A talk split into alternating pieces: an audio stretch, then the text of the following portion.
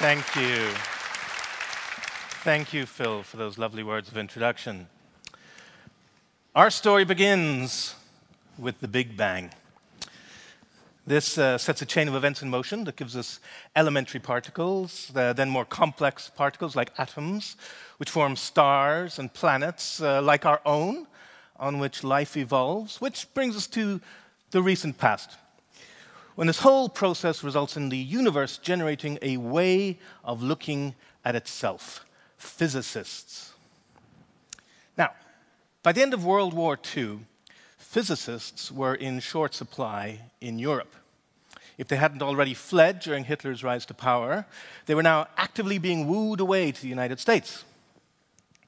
So, to counteract this brain drain, a coalition of countries forms the European Organization for Nuclear Research, or to use its French acronym, CERN. And they get some land in a suburb of Geneva on the border between Switzerland and France, where they set about smashing particles together and recreating the conditions that existed at the birth of the universe. And every year, CERN is host to thousands of scientists who come to run their experiments. So, fast forward to February 2019, a group of nine of us were invited to CERN as a, an elite group of hackers to recreate a different kind of experiment. We are there to recreate a piece of software that was first published 30 years ago. Now, given that goal, we have to answer some important questions first what does this software look like or feel like? How does it work? How do you interact with it and how does it behave? This software is so old that it doesn't even run on any of our machines. So we have a Next machine, especially shipped in from the local museum, and it's no ordinary machine either. This is one of the two Next machines that existed in CERN in the late 80s. So now we've got this machine that we can run this special software on. And by some fluke, the good people of the web have collected several different versions of uh, this software and published up, up on GitHub. So we select the oldest version of the software that we can find, and we download it onto our machines, our laptops. And then we need to transfer it onto the next machine, except well, there's no USB drives. It doesn't exist, hasn't been invented in the, uh, the late 80s. CD-ROMs and floppy disk drives, well, we don't have any of those media on our machines. Uh, the next machine has a bespoke Floptical drive, uh, but that didn't really work out, so uh, we're still stuck. So to transfer the software from our machines onto the next machine, we need to use the network. In 1957, J.C.R. Licklider was the first person to publicly demonstrate the idea of time sharing, linking one computer to another computer. Now, six years later, he expanded on the idea in a memo that described an intergalactic computer network. By this time, he was working at ARPA, the Department of Defense's Advanced Research Project Agency, and they were very interested in the idea of linking computers together for very practical reasons the America's military communications had a top-down command and control structure. And that was a single point of failure. One preemptive strike, and it's game over. So the solution was to create a decentralized network of computers that used Paul Baran's brilliant idea of packet switching to move information around the network without any central authority. And this idea led to the creation of the ARPANET, Initially, it connected a few universities, and the ARPANET grew until it wasn't just computers at each endpoint, it was entire networks. It was turning into a network of networks, an internetwork, if you will, or internet for short. And in order for these networks to play nicely with one another, they needed to agree on using the same set of protocols for packet switching. Bob Kahn and Vint Cerf crafted the simplest possible set of low level protocols the Transmission Control Protocol and Internet Protocol, TCP IP. And TCP IP is deliberately dumb. It doesn't care about the contents of the packets of data being passed around the internet. So people were then free to create more task specific protocols to sit on top of TCP IP. There are protocols specifically for email, for example. Gopher is another example of a bespoke protocol. And there's the File Transfer Protocol, or FTP. So, back in the war room in 2019, we finally work out we can use FTP to get this software across. FTP is an arcane protocol, but we agree it can work across these two eras. We have to manually install FTP servers onto our laptops because FTP doesn't even ship with software today because it's considered insecure. So now we finally have the software installed on our next computer and we're able to run this application. And we double click this shady looking part hand drawn lightning bolt icon and we wait. And once the software is finally running, we're able to see that it looks a bit like an ancient word processor. We can read and edit and open documents. There's some basic stylings with super heavy margins and some really weird kind of menu navigation in place. But there is something different about this software. This is more than a word processor.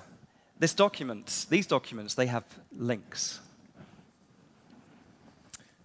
Ted Nelson is fond of coining neologisms. You can thank him for words like intertwingled and teledildonics.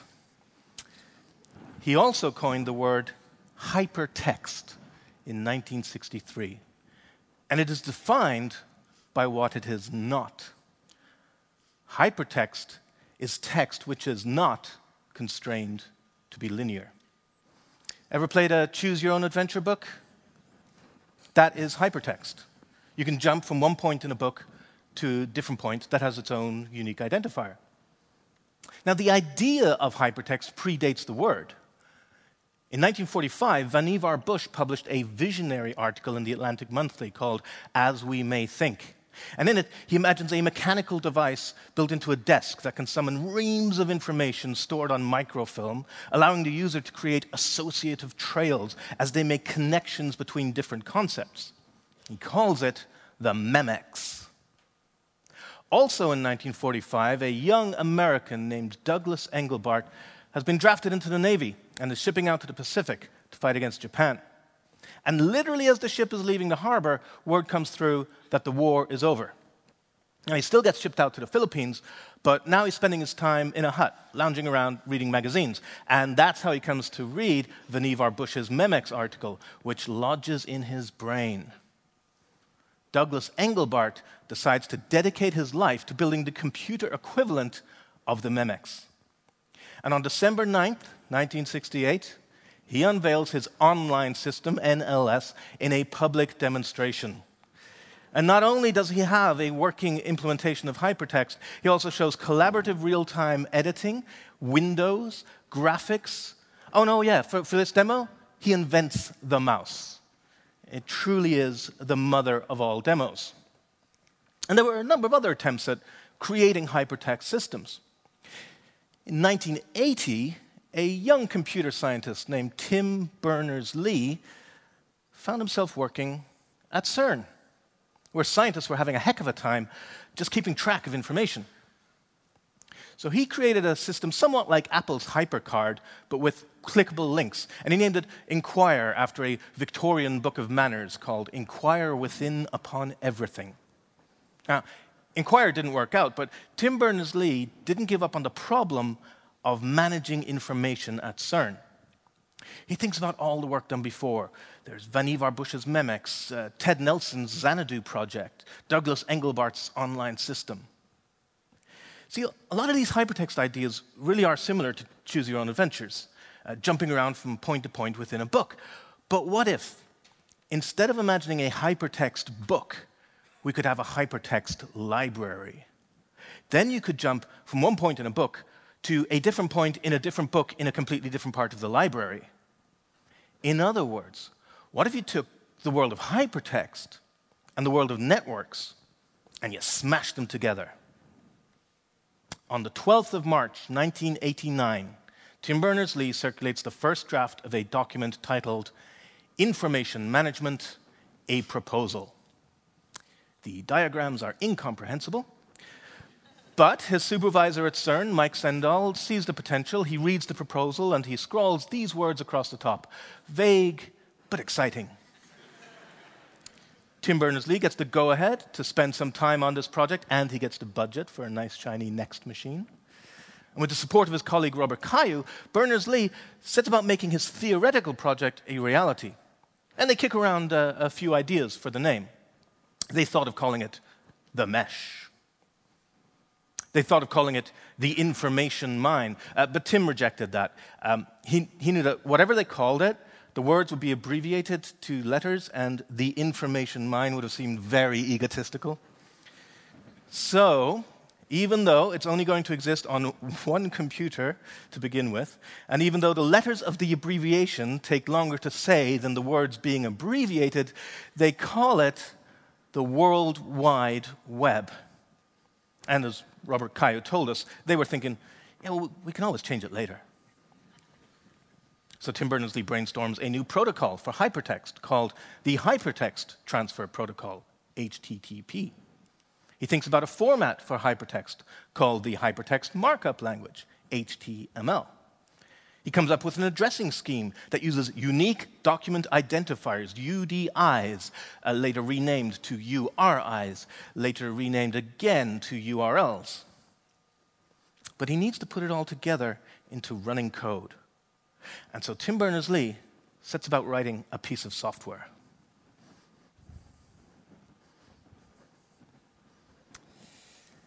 Tim Berners Lee's document at this stage 30 years ago is just a proposal, it's just theory. So he needs to build a prototype of to actually demonstrate how the World Wide Web would work. The NeXT computer is a perfect breeding ground for rapid software development because the NeXT operating system ships with a program called NS Builder. NS Builder is software to build software. And in fact, the NS, standing for next step, can be found in existing software today. You'll see it in um, NS Text as references in the Safari documentation and Mac documentation. Tim Berners-Lee uses NS Builder to create a working prototype of this software in just six weeks. And he called it World Wide Web. So we finally have the software working the way it ran 30 years ago. But our project is to replicate the browser so that you can come try it out and look at what web pages looked like 30 years ago in this browser. So we enter some of our blogs, https remysharp.com, https adactio.com, but well, HTTPS doesn't exist at this point in time. HTTP doesn't, HTTP2 doesn't exist at this time. Uh, and HTTP 1.0 hadn't been invented at this point. So I made a proxy. I made a monster in, monster in the middle attack for every web request coming from this NeXT machine. It would strip out all the SSL take the HTML and pass it back over HTTP 0.9. And finally, we're able to see this. So I'm going to open a web page, and we see junk. But as I'm scrolling down the page, you can see there's actually content that appears there. You can see the text from my blog post. It's readable. But there's a lot of HTML junk tags being spat out onto the screen. These tags are probably very familiar to you. You recognize this language, right? Yeah, that's right. It's SGML. SGML is the successor to GML, which supposedly stands for Generalized Markup Language, but that may well be a backronym. Uh, the format was created by Goldfarb, Mosher, and Lorie, GM and L. SGML is supposed to be short for Standard Generalized Markup Language, and a flavor of SGML was already being used at CERN when Tim Berners-Lee was working on his World Wide Web project. So, rather than create a whole new format from scratch, he repurposed what people were already familiar with, and this was his hypertext markup language, HTML. One thing he did add was a tag called A for anchor. And its href attribute is short for hypertext reference. You plop a URL in there, you've got yourself a link. The hypertext community thought this was a terrible way to make links. See, they believed that two way linking was vital. With two way linking, the linked resource connects back to where the link originates. So if the linked resource moves, the link would stay intact. And that's not the case with the World Wide Web. If the linked resource moves, the link is broken. Perhaps you've experienced broken links. Now, when Tim Berners-Lee wrote the code for his World Wide Web browser, there was a grand total of 26 tags in HTML. I know that we would refer to them as elements today, but that word wasn't being used back then. And now there are well over 100 elements in HTML. And the reason why the language has been able to expand so much is down to the way that web browsers today treat unknown elements. Ignore any opening and closing tags you don't recognize, and only render the text in between them.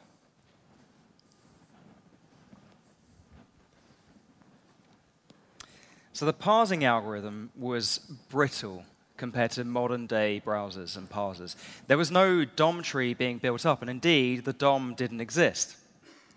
Remember that the World Wide Web browser was effectively smushing together a word processor and network requests, and the styling method was mostly adding margins as the tags were being parsed. So Kimberly Blessing was digging through the original 7,500 lines of source code to the World Wide Web, and she found the code that could explain why we were seeing this junk.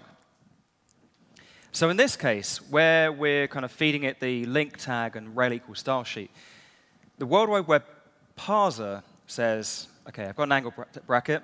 Cool, this looks like a tag. L, okay, it's cool, still a tag. Uh, I, right, I know what we're about to render. We're going to render a list element and we feed it the letter N.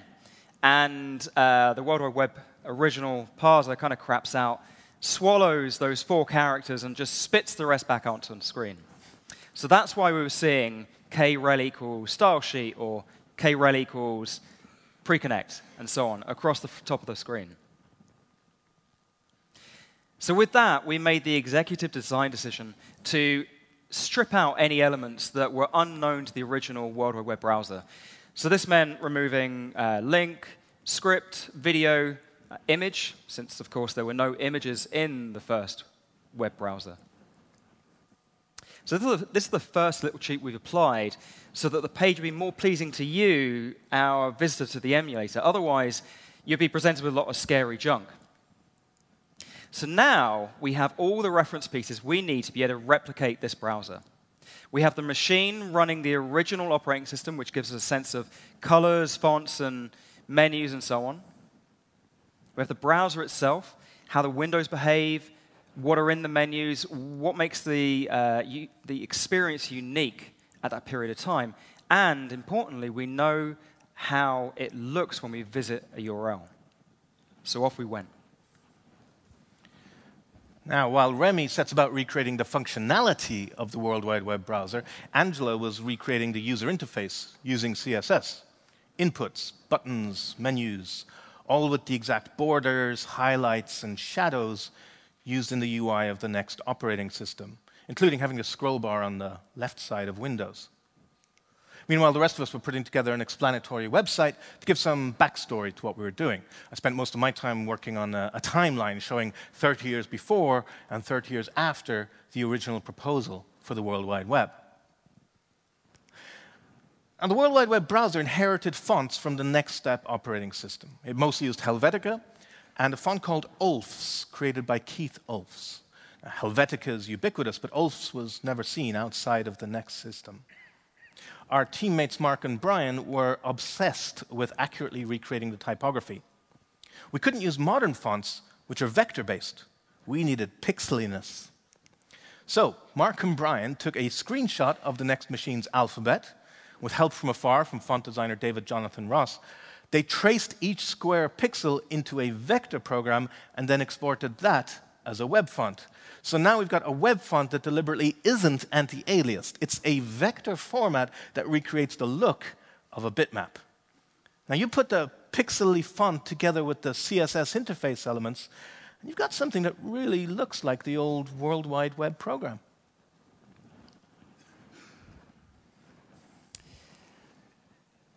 So this is the final product of our work at CERN that week. It's a fully working World Wide Web emulator, giving a reasonably close experience of what it was like to surf the web 30 years ago. Now, this is entirely inside of a browser, and it was written using uh, React, React Draggable for the movable windows and the menus, React hotkeys to replicate the operating system hotkeys inside of the browser, uh, IDB KeyVal for a little bit local storage, and Parcel for the, bundle, for the bundling. Now, these tools weren't particularly chosen because they're the best tools for the job, but because I knew them well enough that I could get the work done in the short amount of time that we had. And we worked hard to replicate the look and feel as much as we could, including replicating the typos we found throughout the World Wide Web, an exercise in global information availability. So let's have a look at what it actually looks like. So there's kind of an irony in this, in that it relies so heavily on JavaScript. I mean, there's nothing there other than JavaScript, because of course, the World Wide Web browser couldn't deal with JavaScript. JavaScript hadn't been invented yet. So the one URL that definitely wouldn't work in this emulator is the emulator itself. Which Jeremy was blaming me for. so, this is what you see when you visit the, the page for the, the, World Wide Web browser for the first time. Um, and we can see you're welcomed by the universe of hypertext. Um, we've got these uh, menus over here that you can see you can kind of drag off and open up panels. I always thought this was kind of a, an ordering bug, but the operating system actually works like this. Um, and what we'll do is we'll go ahead and actually open uh, the Fronteers website. So I got a document, and then I open full document reference because the word URL didn't exist. Um, and I'm going to pop Fronteers in there. HTTPS, yep, going through the proxy. Fronteers.nl. And there it is. So we've got the Fronteers website. Looks pretty good. Okay, one of my favorite kind of UI bits, this scroll bar on the left-hand side instead of the right. It's pretty cool. Um, and we can follow the links. Oops. We can follow the links. Um, and actually, one of my favorite features that, um, that was in this original browser and, and, we replicated was this navigate menu. So I've just opened the first link in the document, but I can click on next and next a bunch of times, and it will cycle through each one of the links that I kind of launched from and let me read all the pages uh, that the Fronteers site links to, which I really like. Um, and I can go backwards and forwards and so on. The one thing you might already notice is there's no URLs here. And in fact, to view source, it was considered kind of a, a diagnostic option, and it was uh, a diagnose SGML. It's very, very tucked away. The reason for this is that URLs and the source HTML or SGML was con considered ugly and potentially bad, a, a bad user experience. But there's one thing about navigating here that's different. To open this link, I have to double click. So this first web browser, it's really just a prototype. I mean, you can't really demonstrate the universality of the World Wide Web because it only works on one operating system, the next operating system, which very few people have. So it was the second web browser ever that was especially commissioned to demonstrate universality. And that was the line mode browser, coded up by Nicola Pellow at CERN. That, in many ways, was much more primitive than the World Wide Web browser. You couldn't click on links. It was all, you know, keyboard control. It's green text on a black screen. But it did demonstrate the idea that, oh, anybody could install this on just about any machine. And the whole idea of the World Wide Web is that anybody could use it regardless of their operating system, regardless of what kind of browser you're using. And, you know, we got more browsers. There were later iterations of World Wide Web. It was renamed to Nexus, as we heard this morning. It got images. And then Mosaic came along. Marc Andreessen created this browser that had even more images and was really nice and quite easy to use. And that's when the floodgates started to open. And Andreessen went on to form Netscape, and the web really took off. You know, and famously, Bill Gates sent that memo around saying, We've been asleep at the wheel, we need to get on this web thing. And they create Internet Explorer. And then we have the browser wars between Netscape and, and Microsoft. Uh, bad times. And uh, you know, Netscape kind of morphed into uh, um, Firefox later, and, and, Internet Explorer morphed into Edge, and other companies started releasing browsers. Google released Chrome, and Apple released Safari. But all of these subsequent web browsers were missing something that was in this original browser. So, the reason I have to double click on these links is because when I do a single click, it actually places the cursor so the cursor is blinking there in Fronteers, and the reason I can place the cursor is because, I can edit the document. And I see Fronteers here is missing a heading, so uh, we want to welcome you all. Um, and we want to make that a heading, so let's style that as a heading. So the browser was meant to edit documents. Uh, let's put a bit of text here as well. Great talks from Remy and Jeremy. Let's forget about everyone else. Um, now, if I want to create a link, and go ahead and navigate to, let's go to Jeremy's site.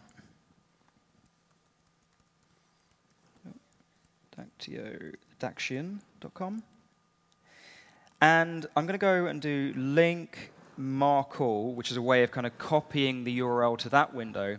Go back to the Fronteers website, select Jeremy and do uh, link to marked. So if I closed Jeremy's web page, um, I can double click on Jeremy's name and it will open up his, his website. And I can save this document as well. So I'm going to call it Fronteers. Oh, Fronteers. And let's, um, let's do a hard reboot. So in fact, just to show you it's in the browser, there we go. That's in the browser. Not running next. Uh, I come back to my machine a couple of days later. I'm like, ah, oh, the Fronteers uh, page. I'm going to go and open that again. Um, and it, it, linked to that really handsome guy in the, the Sprite shirt. Ah, there we go. And yeah, so the links still work. And in fact, this documentation that you see uh, when the World Wide Web browser launched was written styled, and linked using the World Wide Web browser. The World Wide Web browser was for a web that you could read and write. But this didn't survive. It was a layer of complexity that couldn't be implemented in a, a standard way. Like the, the servers that existed out there would need to work out a way to kind of write to your servers and write to, uh, to URLs, and the upcoming browsers wouldn't, would have to re-implement this same layer of complexity. So reducing the complexity increased the chance of mass adoption, and in this case, simplicity wins. I think that's a pattern we see over and over again, not just the history of the web, but before the web, that simplicity wins. Like Ted Nelson uh, he famously, to this day, he thinks that the World Wide Web is weak sauce because it didn't try to solve complex problems right out of the gate, like you know, handling micropayments. And as we saw, the hypertext community thought this one-way linking thing was, was ridiculous. You needed to do the complex two-way linking thing. But simplicity does win out. And unfortunately, that's why browsers ended up being just browsers. Uh, we kind of get some of the functionality back with things like wikis and, and content management systems and social media to a certain extent. But I think it's still a bit of a shame that, you know, when I want to browse a web page, I'm using one piece of software, the browser. But when I want to make a web page, I'm using another piece of software or multiple pieces of software to get something onto the web. Uh, I feel like we lost something. So we head home after a week of hacking, and then we're all invited back in March earlier this year for the Web at 30 event, which was taking place to celebrate the web and also Sir Tim Berners-Lee. A few of us, Jeremy, Martin, and myself, went back to CERN for the first leg of the event. And there was even a video showing off our work that ran during the uh, conference. Jeremy and I even chased Tim Berners-Lee back to London at the Science Museum like a couple of obsessed uh, web fanboys. It was a lot of fun. But it was the night before I got a message from Jean-Francois Groff, pictured here on the right, uh, J.F. Groff worked with Tim Berners-Lee 30 years ago and created libwww, which was a precursor to libcurl. The message read, sitting with Tim right now, he loves your browser. Crushed it. It was amazing that we were able to pull this off in just a week with just text editors and information that's freely available on the web.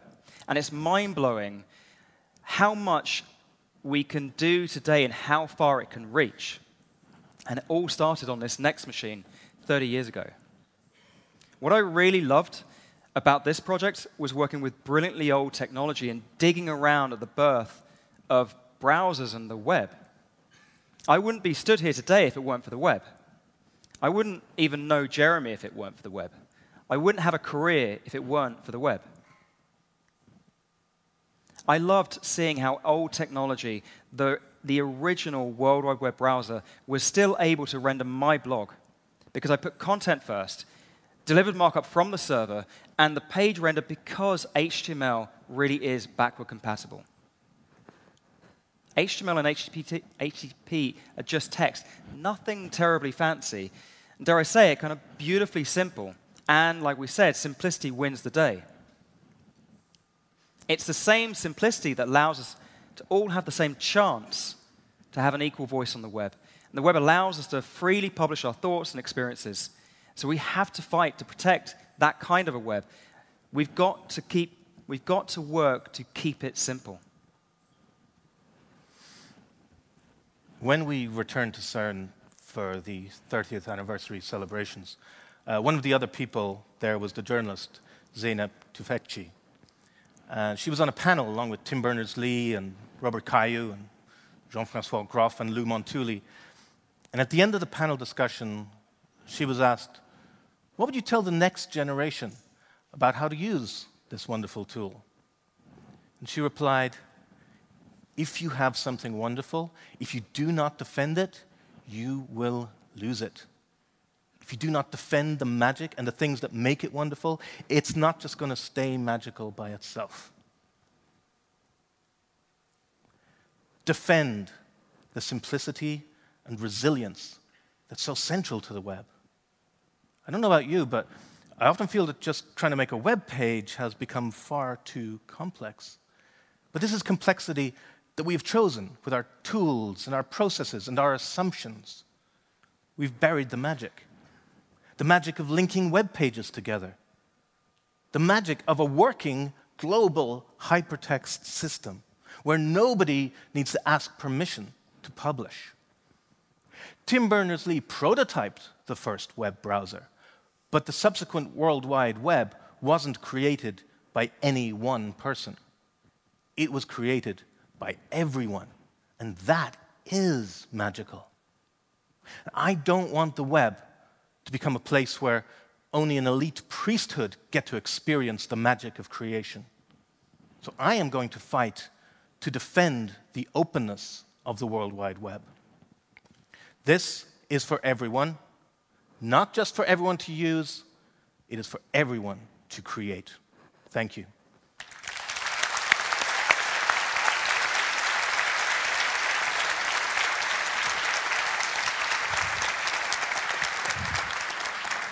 Fabulous.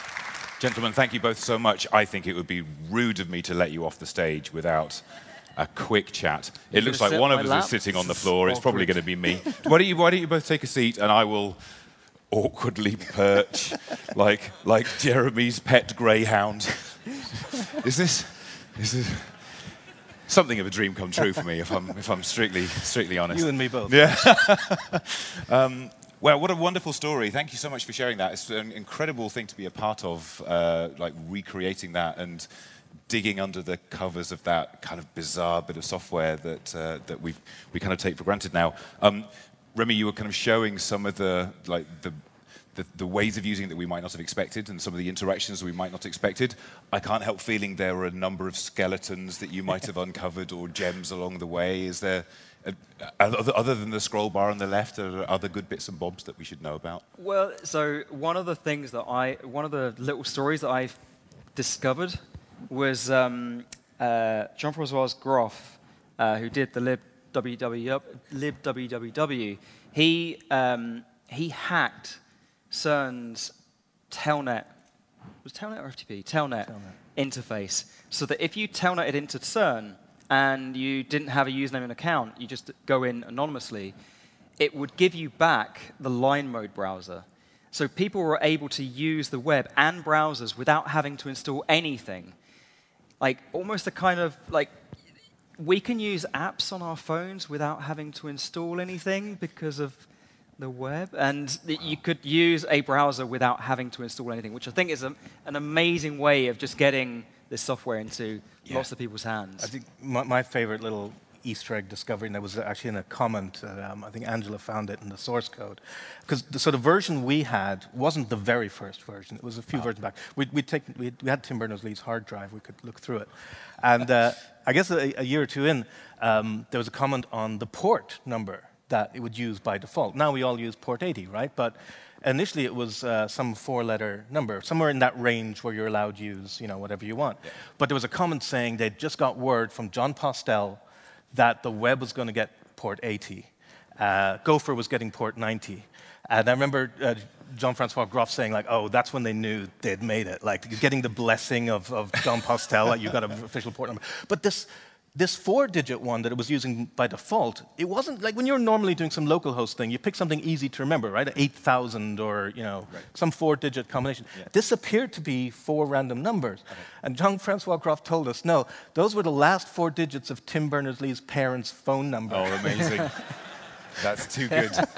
That's too good. I'll never choose a local port the same way again when I'm doing development. That's fantastic. Um, th- I was kind of curious as well. as well. Sorry, that's sinking in. Uh, I was cu- curious as well. Um, you mentioned the, the, the design decision that almost happened for the two-way linking uh, and like the reciprocal links being required. And link rot is a thing that we all encounter. What would you imagine would be the state of things now if that had been the route that we had gone down? How would that have helped or hindered things, do you think? I think it would have hindered. Yeah. I think the level of, it would have raised the barrier to entry yeah. and, and, made it hard. Just like I said, things like micropayments, we could have tried to solve that at the start, but yeah. um, simplicity kept winning the day. What's the bare minimum necessary? And single way links are problematic, as you say, um, link rot, but barrier to entry is super low, so it it explodes in popularity, and now we're trying to solve these problems, yeah. which I think is the better way around. It's kind of it's frightening to think how close we came to some, you know, there's so many happy accidents or or design decisions that were right on a knife edge. Uh, that all need to go the right way for us to end up where we are now. A lot of happy accidents. Yeah, it's amazing. I was, I'm kind of uh, thinking as well about the situation we're in now, and you know, your your kind of message at the end there of like wanting to protect the web, and course, the environment is very different now because you know we've entire like, generations and industries have grown up with the web existing, and we take it for granted, and we build on top of it, and we build companies and businesses on top of it. Do you think the web could ever happen again? Do you think, do you think knowing what we know now, we would ever be able to do anything quite as phenomenal as the web again? I don't think so. I think, like, you needed to be in that early stage for it to the you know the spark to happen, yeah. right? The atoms to all come together at the right time. Whereas now we we have this kind of high expectation of everything, and which is it, like it's just a, a, collection of happy accidents. So you get to the point. Like uh, Jeremy's story of the past, like all these events had to happen first before Tim Berners-Lee was like, "Oh, I'll just get a word processor and a network request, and now I'm famous." I, it's probably more than that, but. I, I suspect that the web couldn't have happened anywhere other than CERN. Um, although, you know, you talk to people at CERN, they say it wasn't so much that they, they promoted, oh, yeah, work on the web. It was more like they tolerated it. but still, it's a place that is dedicated to pure science over profit. It's pretty unusual. As in, you know, most places would try and think, how can we monetize this? That was the danger with Gopher. You know, Gopher was, was way more popular than the web, but then the University of St. Paul said, right, we're going to start charging for this, and that was a big mistake. So I think maybe one of the biggest decisions in adoption for the web we didn't even mention, which was releasing it into the public domain, uh, CERN giving up any rights to right. patents or royalties. Yeah. Um, that matters. And that sort of environment, that CERN like environment, is pretty rare it's fascinating to hear. It's, it's wonderful to see like this kind of a project happen and for you to go and pick under the covers and uncover so much of this. Thank you so much for sharing the story with us. There's so many wonderful messages to take away. It's a fantastic way to finish the day. So thank you both. A big round of applause, please, please for Remy Sharp, Jeremy Keith.